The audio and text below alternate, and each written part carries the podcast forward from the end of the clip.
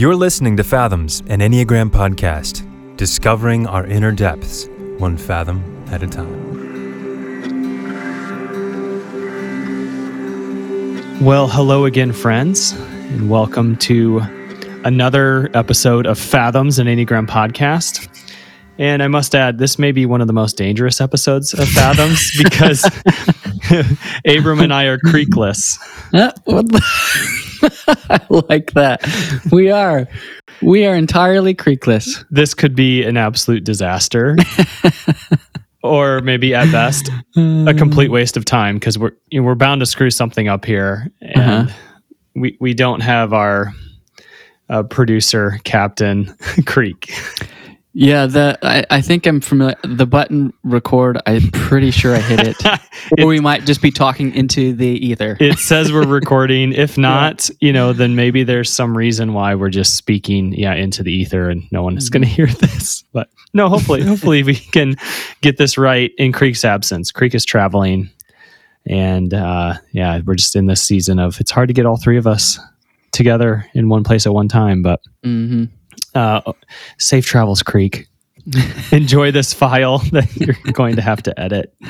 Substantially i'm sure. Um, but uh so abram uh, we do have something to talk about though even though we are creekless. Uh, Mm-hmm. what are we going to talk about today Yeah, so you know, with our theme of story, naming our stories and then learning what stories we need to drop, and then what are the stories of others, we kind of thought we'd zero in today on figuring out what what are the actual stories specific to our enneagram type, because there are some teachers and authors out there that have really done some quality Yeah. work to frame up the specific language around what the kind of story that you've come to believe is specific to your type. So yeah. Uh, and we're, we're specifically going to be looking today at a Stanford professor named David Daniels, who was kind of one of the fathers of the narrative Enneagram with alongside uh, Helen Palmer. So he had this idea called the basic proposition. Yeah, and and uh, this is basically the way it was described that is is is that it's both fundamental and comprehensive, and that it determines our personality characteristics and um, our personal rea- reactivity or defensiveness to whatever pushes our buttons. yeah So, the way that the basic proposition is kind of framed up is that there is a fundamental principle that I lost sight of in the process of growing up. yeah And then what happens then in that in the process of losing that is then the kind of narrative or the story that I came to believe instead. And then the response to that is the adaptive strategy that I developed in the result of this kind of belief, this this narrative that's playing in my brain that I am going along with believing this is true about me yeah that's kind of those three aspects are what make up the basic proposition. So it's the again the fundamental principle I lost sight of, what I came to believe instead, and the adaptive strategy that I developed as a result of this belief. Yeah, that, I mean that seems. Uh, I, I find this work by David Daniels to be really simple, but also really profound. Also, we should mention that you can find a lot of what we're going to talk about in his tiny but mighty book, Very The Essential Enneagram. So, yes. if you have more than one Enneagram book, you should have this one for sure. It's it's a foundational text, and really, it's only let's see, it's just about 100 pages, Wow. which uh, is convicting to a guy who wrote a 350 page Enneagram book. Dang it. Okay, but anyway, yeah, it's a it's a fascinating book. There's there's even like a a, a, different approach to typing yourself yeah, in the book that, that I have not seen anywhere else. So he's just a, a brilliant dude in the field, you know, in the, the lineage of the Enneagram as we understand it today. He's one of the forefathers for sure. Yeah, absolutely. Yeah. Okay, Yeah. so uh, this is one of those rare instances in Fathoms where we're actually going to we're going to go around the horn. we don't we don't do this Mhm. very often, but uh, this seems appropriate given uh, how much work we've done just generally speaking with story, and uh, now we're going to get a little bit more type specific. So maybe what we could do, maybe we could set up that whole framework that you just mentioned, that three part framework for one of the Mhm. types Yeah. and then we could focus in for all the types on this what I came to believe instead, right? So this story that I kind of adopted or came to believe about myself given that I lost sight of this fundamental principle. Does that work for you? Yeah, I love that specifically because if any, any listeners are looking for what is a practical way to grow, because I know what my enneagram type is, uh, this is the the framework that I think you're going to be looking for. Like the, it starts off with the uh, the fundamental principle I lost sight of. So we'll start with type one. So Okay. the fundamental I, fundamental principle I lost sight of for type one is framed up as we are all one and perfect as we are, and in the process of growing up, losing sight of that. Again, this is the fundamental principle I lost sight of. What happens is that I come to believe that people are not accepted for who they are, and that their good behavior is expected and taken for granted, and that their bad behavior and impulses are judged negatively and punished. Yeah. Yeah. And so then the That's a fun what comes- journey. yes. We're both married to one, so Yeah, we are. Yes. Yeah, we are. And Yeah. then so what happens after that is the adaptive strategy that you develop in result of this belief is that I learn to gain love and self-regard by being good, responsibility or responsible, conscientious, and doing things the correct way, meeting my internal high internal standards and following the rules. And so in order to do that, I have to suppress anger and develop tension and develop tension and resentment. yeah. Yeah, so that is kind of the, the three uh, aspects of the the basic proposition. Yeah. So this strikes me as, you know, one's, and I think some people could get tripped up on this fundamental principle that we are perfect as we are, because that, that Mm. seems incongruent with Mhm. daily life. And I, I would, um, I find it helpful to look at, there are a few types of perfection, right? One is this 100% accuracy perfection, which is often our default kind of setting or metric for it. But Right. I also think another another way to kind of measure evaluate perfection is is more through the lens of completion, right? That wholeness and goodness is available to us and and that is I think what what one's lose sight of which kind of kicks in this this cycle that you just mentioned as kind of an effort to try to figure out a way to get back to that place, right? Yeah, yeah, and I think some another way to look at it too, or a different uh, angle at it is is this inability to be okay with things as they are, Yeah. which causes all sorts of suffering. You know, like Mm-hmm. I wish this was just a little bit better. I, you know, it's hard for me to see it out of place. Yeah. you know, and, I, and you, you think of I've heard you maybe you've heard the analogy of of like if you go into the forest, like trees are not all exactly the same, right? Sure. So as they are, there's something there's some sort of version of perfection about how the forest actually is. Right. You know? Yeah. Yeah. yeah. they have the in the business world, you know, CQI is some is one of those acronyms that gets thrown around continuous quality improvement. And that's, you know, one's mm. it's it's a lens which they can't take off. You know, hmm or it's really difficult for them to take off that lens because they can always see how things can be tweaked or improved. Right. Yeah. Yeah. Good. Yeah. Good. All right. Should we talk about the two? Yeah. So Want to read? Want to hit that one? yeah. So twos have the fundamental principle that they lost sight of is that everyone's needs are equally and freely met in this kind of natural generative flow of giving and receiving. You know, but when confronted with a world where that doesn't happen, you know, or that's in question, they come to believe something else. And and that is, you know, and we've talked about this on, on Fathoms before that to get you must give to to be loved you must be needed which really kicks in all these helpful kind nice strategies that the twos are known for because they want to make sure that in order to for that reciprocity you know to be intact they have to give in order to get they have Mm. to meet needs in order to to have connection and feel love right Yeah. Yeah. You know, and I think again, this there's something about when we're looking for the story that we maybe are we need to drop because we're overdoing our gift, which for the two would be giving and and giving love. What's underneath that is this fundamental principle that I lost sight of. You know, I'm trying to sort of prove my worth here. yeah So that's the story. That's the story you're looking for. Do am I really believing that in order to be loved, I have to endlessly give of myself? right You know. Yeah. Uh, but value is is actually innate. You know. yeah Value is what is already true for me without doing anything. Yeah. Yeah. And then you can see why type twos tend to burn out or Mhm. lose sight of their own needs, struggle with boundaries because that their focus is external on what do I need to give, who do I need to help, what Mhm. needs of others do I need to meet, right? Right. So three, you want to talk about me or should I talk about myself? Why don't you talk hit about me and Yeah, then I'll I'll tell you it. if you're right or not. yeah. So the the fundamental principle that that threes sort of lose, lose sight of in the process of growing up is that everything works and gets done naturally according to the language here is universal laws. Um, so this is kind of about what it means to be a human being versus a human doing. I think. Yeah. Losing sight of this sort of natural unfolding of things, you know, as yeah, losing sight of the way that things naturally unfold.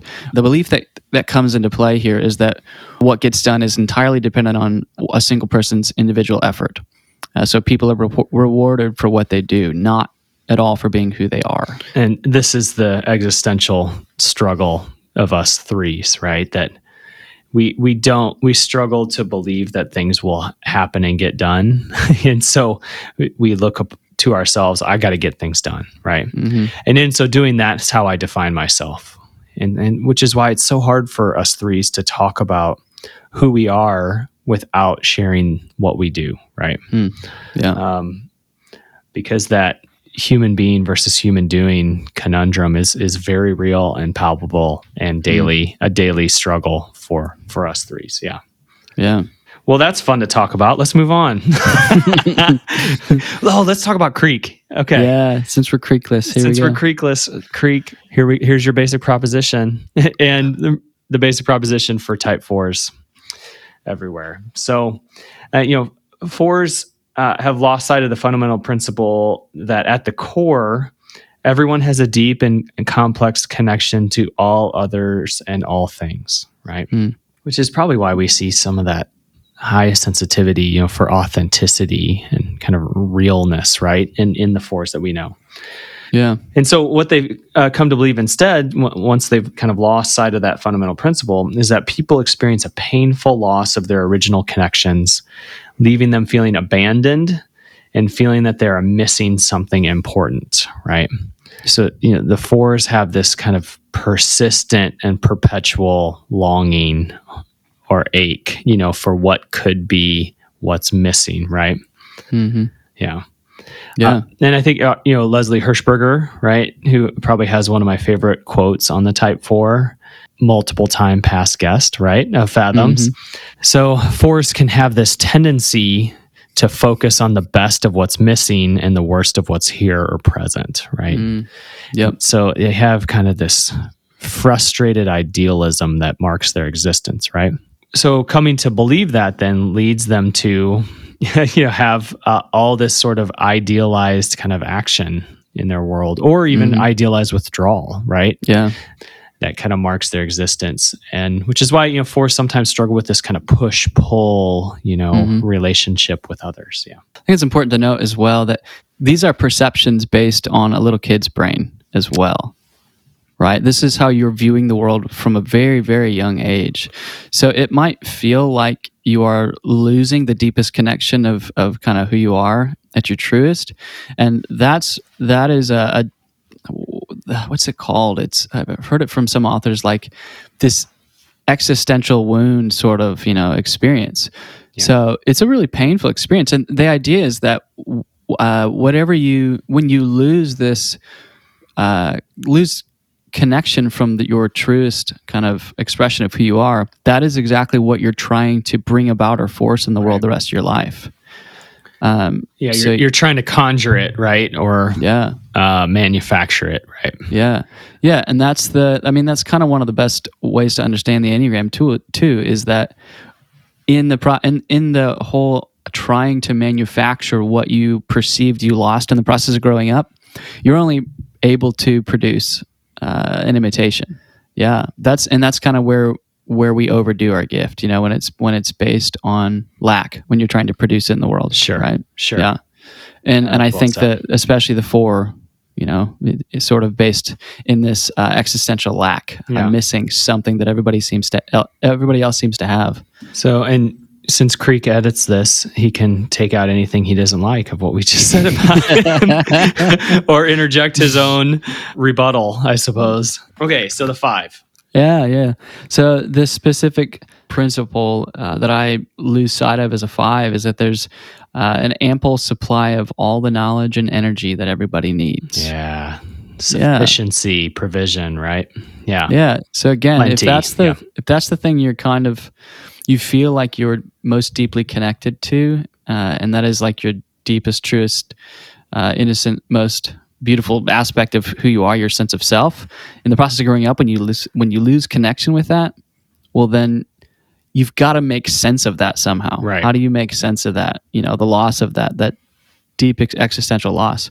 Well, then what fives come to believe is that the world demands too much from people and that it gives them too little and potentially leaves them entirely depleted.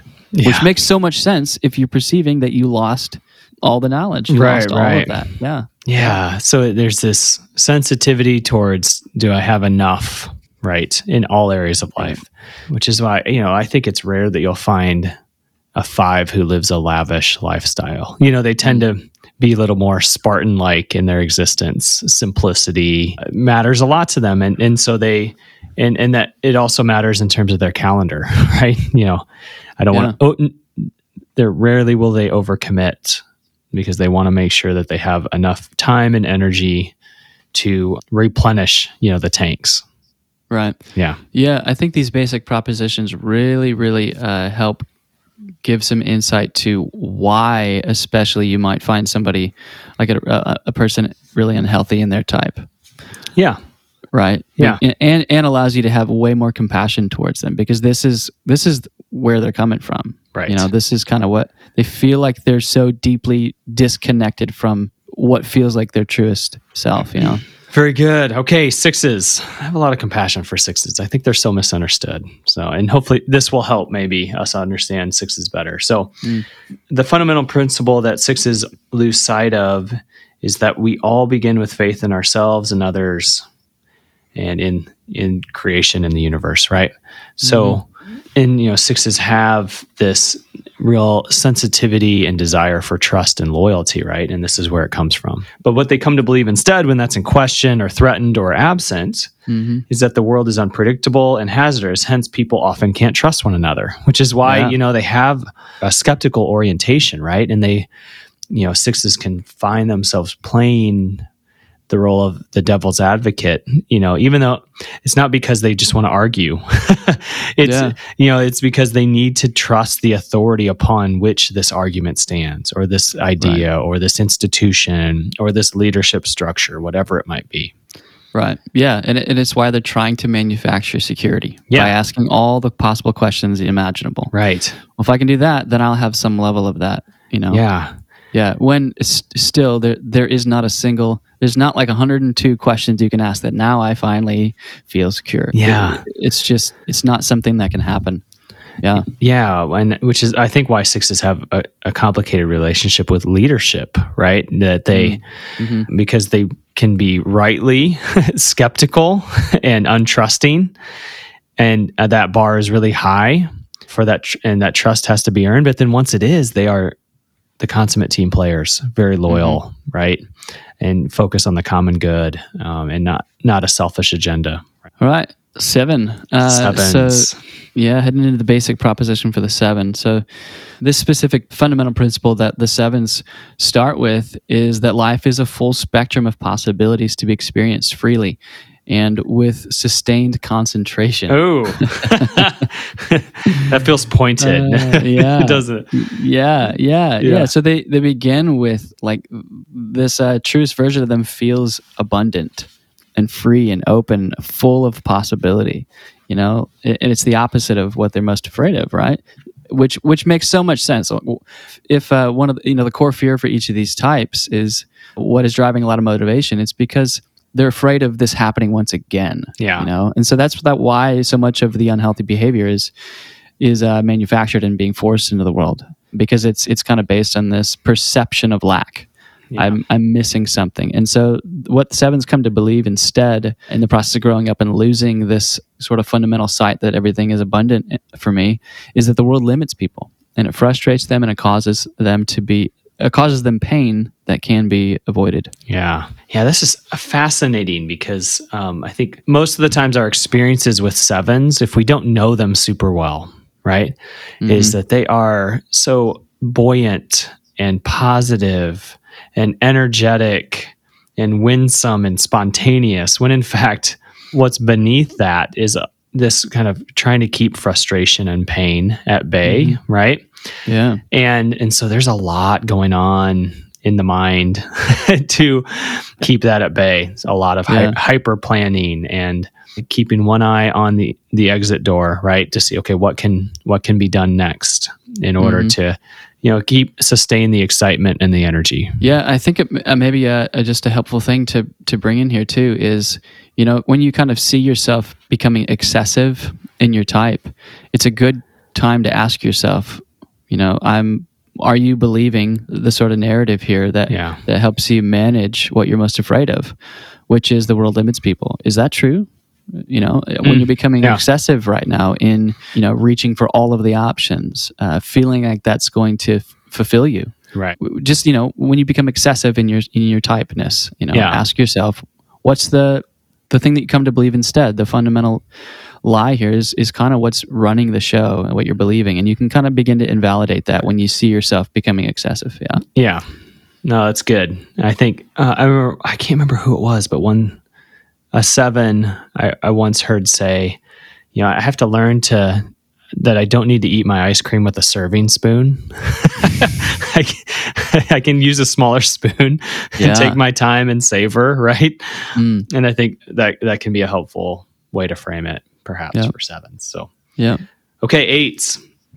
So the type eight has lost sight of this fundamental principle that everyone begins in innocence, coming freshly to each moment, and everyone can sense truth.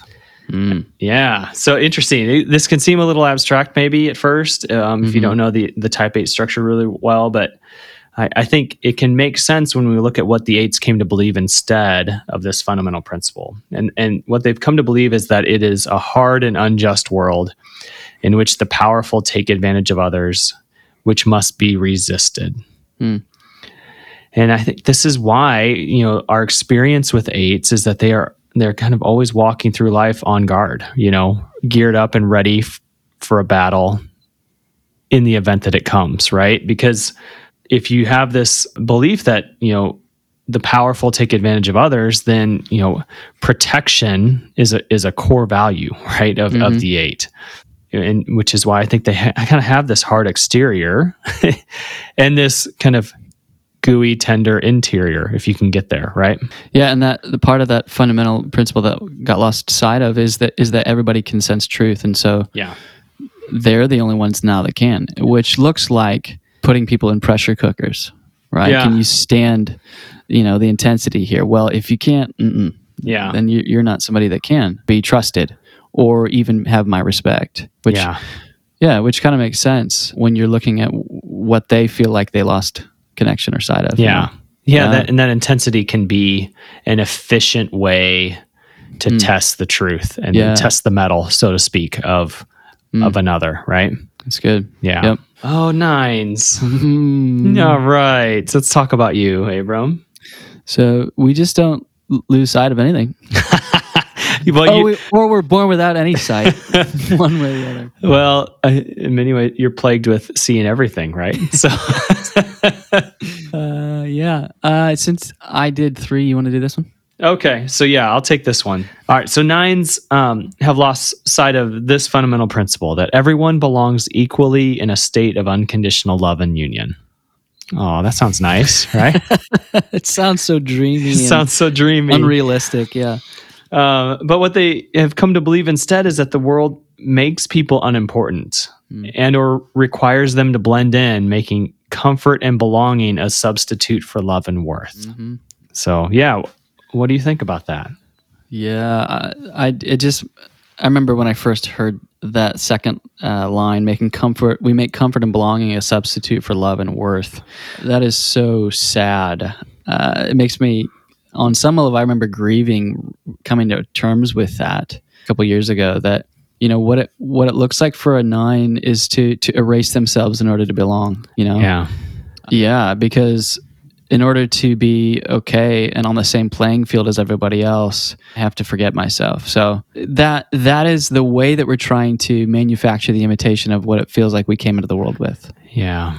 Yeah. And, and so this is why we hear about nines kind of going along to get along, right? Mhm. Merging. Or I think something that you've said about your own experience, Abram, as a nine that I've passed along to a lot of other nines that have found helpful is that you know you've you have often said that being a nine is like living life as a gas more than a solid, right? Mm, yeah. and I think that's that's part of it too because the full self feels disruptive, you know, to the field, right? Yep. Definitely. Yeah. So Well, we okay, it. We went all the way around. yeah. So th- I mean, that's uh, I think that helps. And and remember, this is we're framing this in terms of the stories that we've come to believe, right? hmm About ourselves and how we need to be able to get through life. And that's not the end of the story, right? Because as you said, this is more kind of the, the childhood dilemma and the childhood compromise, right? For the personality. Yeah. And so this is not where we stay. Um, I'm sure many of our listeners are healthy, well adjusted, self aware versions of their types and who, you know, aren't quite stuck as stuck in these as as we are describing them right but i, I do think it's helpful to know okay this is a, a lot of the source of of our Mhm. personalities kind of challenge and angst right Yeah, and you know, based if you if you uh, listen to our last episode, we talked about some of the ways that we can begin to uncover some of the stories that we're believing about ourselves that may may or not be may or may not be unhelpful. Yeah. but yeah, I think you know when uh, one thing I mentioned was looking for intensity and duration, or specifically even intensity of emotion.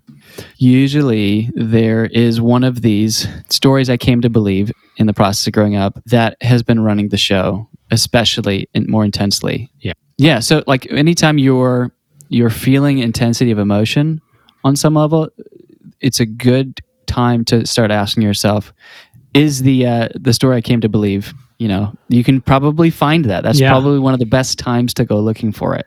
right Yeah. yeah it also could be helpful in typing i would think too like Mm. which of these stories that you've come to believe that we've shared yeah tends to kind of get a rise out of you or irk Yep. you or evoke invoke invoke something in you that you evoke i guess to the world right um, and that can be telling not the only way certainly but it can be one angle towards typing and or at least better understanding your type if you already know your type Yeah. Yeah. it is the uh, the very narrow and limited lens through which you're filtering the world. Yeah.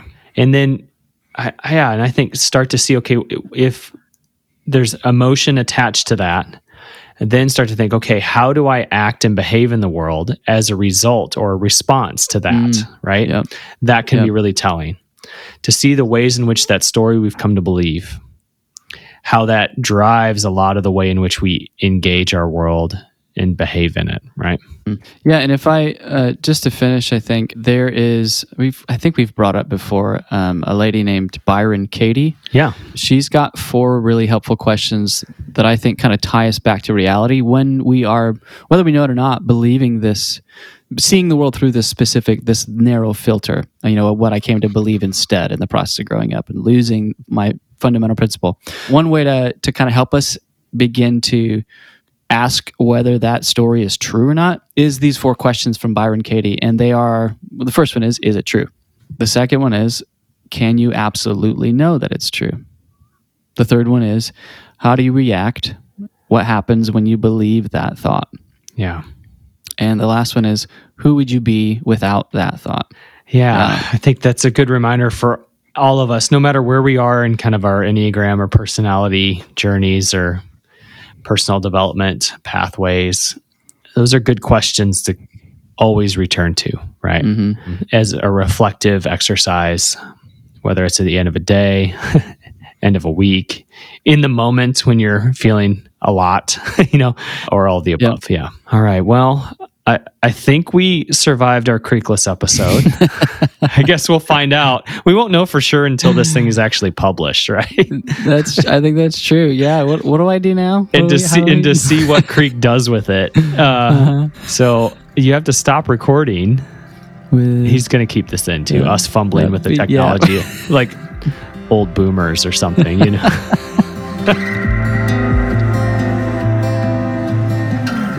Thanks for listening to this episode of Fathoms, an Enneagram podcast. If you found this episode helpful in any way, consider sharing it with a friend or family member. We are so honored to be on this journey with you, discovering our inner depths, one fathom at a time.